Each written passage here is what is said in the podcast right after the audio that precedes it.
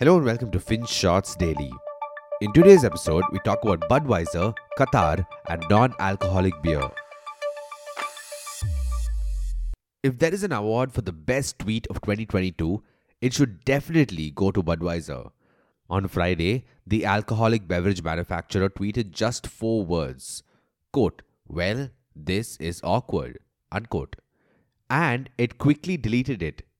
But by then, the damage was done virality kicked in. What on earth was going on, you ask? Well, the good folks in Qatar, the country that's hosting the 2022 FIFA World Cup, had woken up on the wrong side of the bed on Friday and they made a grand announcement no alcohol in the football stadiums. Now, guess who's one of the official sponsors of the FIFA World Cup? Budweiser.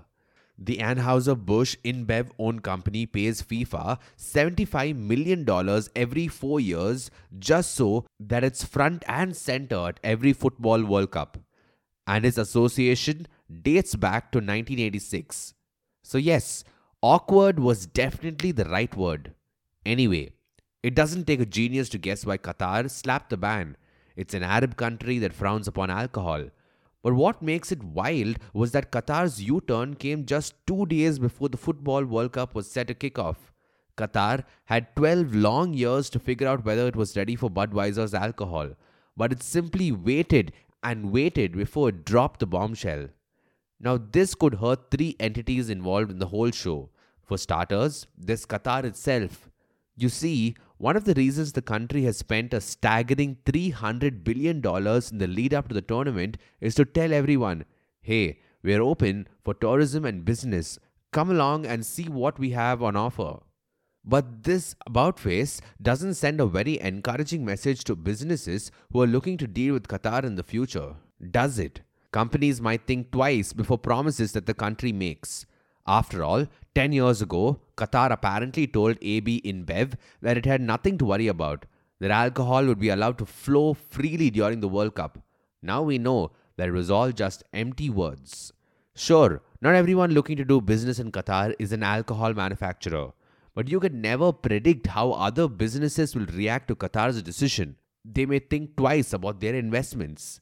Then there's the headache for FIFA Budweiser could quite easily sue FIFA for breach of contract. After all, a $75 million sponsorship is no joke. But the bigger problem for FIFA is that its portrayal as a toothless organization, that it actually doesn't have control over an event that it conducts. How will that impact it, you ask? Well, if FIFA can't stand up to a host country, put its foot down and say, hey, this is what we agreed on, this is what should happen, other sponsors might rethink their association with the sports governing body too. Companies may not be willing to shell out those millions anymore if they are uncertain if the contracts will be honored. FIFA's coffers could be looking a little empty soon. And finally, there's obviously Budweiser, which spent millions in the hope that it can get a good portion of the 1 million expected tourists to chug its beer.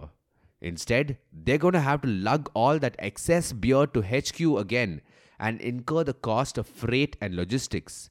The sales boost it hoped for could turn out to be as flat as a dosa. Or maybe not. What if we told you that the ban might actually help Budweiser? We're talking about Bud Zero, its non alcoholic beer that it launched two years ago. See, globally, the sales of zero proof alcohol are on the rise people are increasingly cutting back on alcohol and exploring a booze free lifestyle. They're talking health and wellness seriously. And night outs aren't about how many beers one can take down. Take the US for instance, where sales of non alcoholic brews jumped from $163 million in 2018 to $350 million in 2021. Yes, it has more than doubled in three years. Sure, you could argue that it's still only a measly 0.5% of the total alcohol market, but no one can deny that it's a fad that's quickly catching on. The global market for alcohol free beers is expected to hit a massive $46 billion by 2025.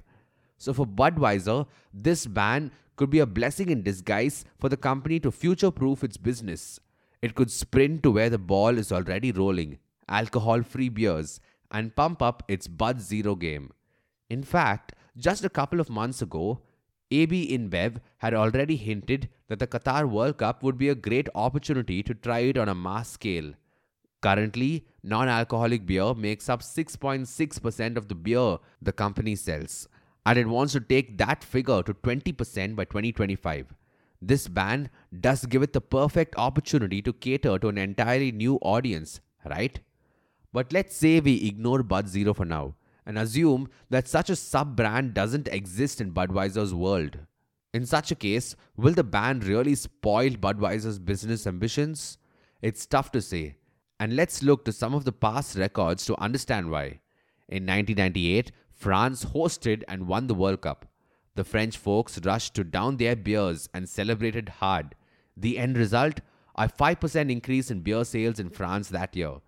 But the same can't be said about Japan and South Korea, which hosted the World Cup in 2002. Sales of beer remained flat. And in 2014, when Brazil hosted the tournament, AB InBev sales picked up by 7%. As one analyst put it, quote, you really have to be a beer loving, football loving country to benefit. Unquote.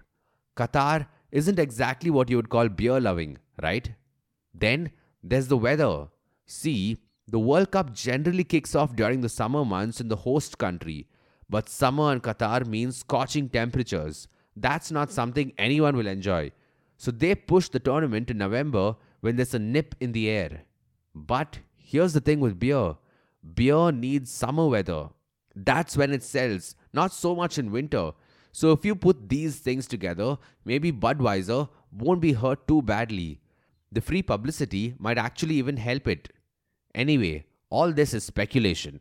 And while we probably never will know how much potential beer sales Budweiser actually lost out on thanks to the ban, this could be a Bud Zero case study in the future. How Qatar ban inadvertently future proofed Budweiser. What do you think? Thank you for listening to today's episode. FinShots Daily is available on a bunch of streaming platforms such as Spotify, Apple Podcasts, and Google Podcasts. So make sure you follow us on your favorite podcast streaming platform. Until next time.